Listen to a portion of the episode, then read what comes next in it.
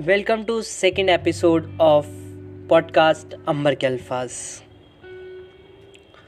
अक्सर मैं छत पे अकेला घुमा करता हूँ, और वो भी शाम के समय। तो इस चाँद से बातें करना मेरा पसंदीदा काम है, और जो बातें मैं इससे किया करता हूँ, एक दिन इसको ही नज्म बनाकर मैंने लिख लिया। तो कविता कहिए, नज्म कहिए, इसका जो टाइटल है, वो है चाँद से बातें। तो आइए शुरू करते हैं बिना किसी देरी के।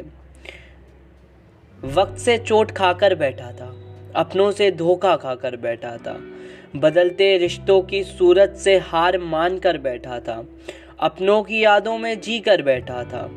कमी को हम भी दूर कर सकते थे, पर समाज को उसके साथ जीत कर बैठा था। फिर भी आँसू की बारिश कुछ इस तरह हुई। कि बिस्तर में तन्हा बैठा था। तन्हाई इस तरह ले डूबी कि मैं बीच समंदर में छेद वाली नाव लेकर बैठा था। वक्त को वक्त से चलना सिखा कर बैठा था। अब वक्त से वक्त को हराना सीख कर बैठा था।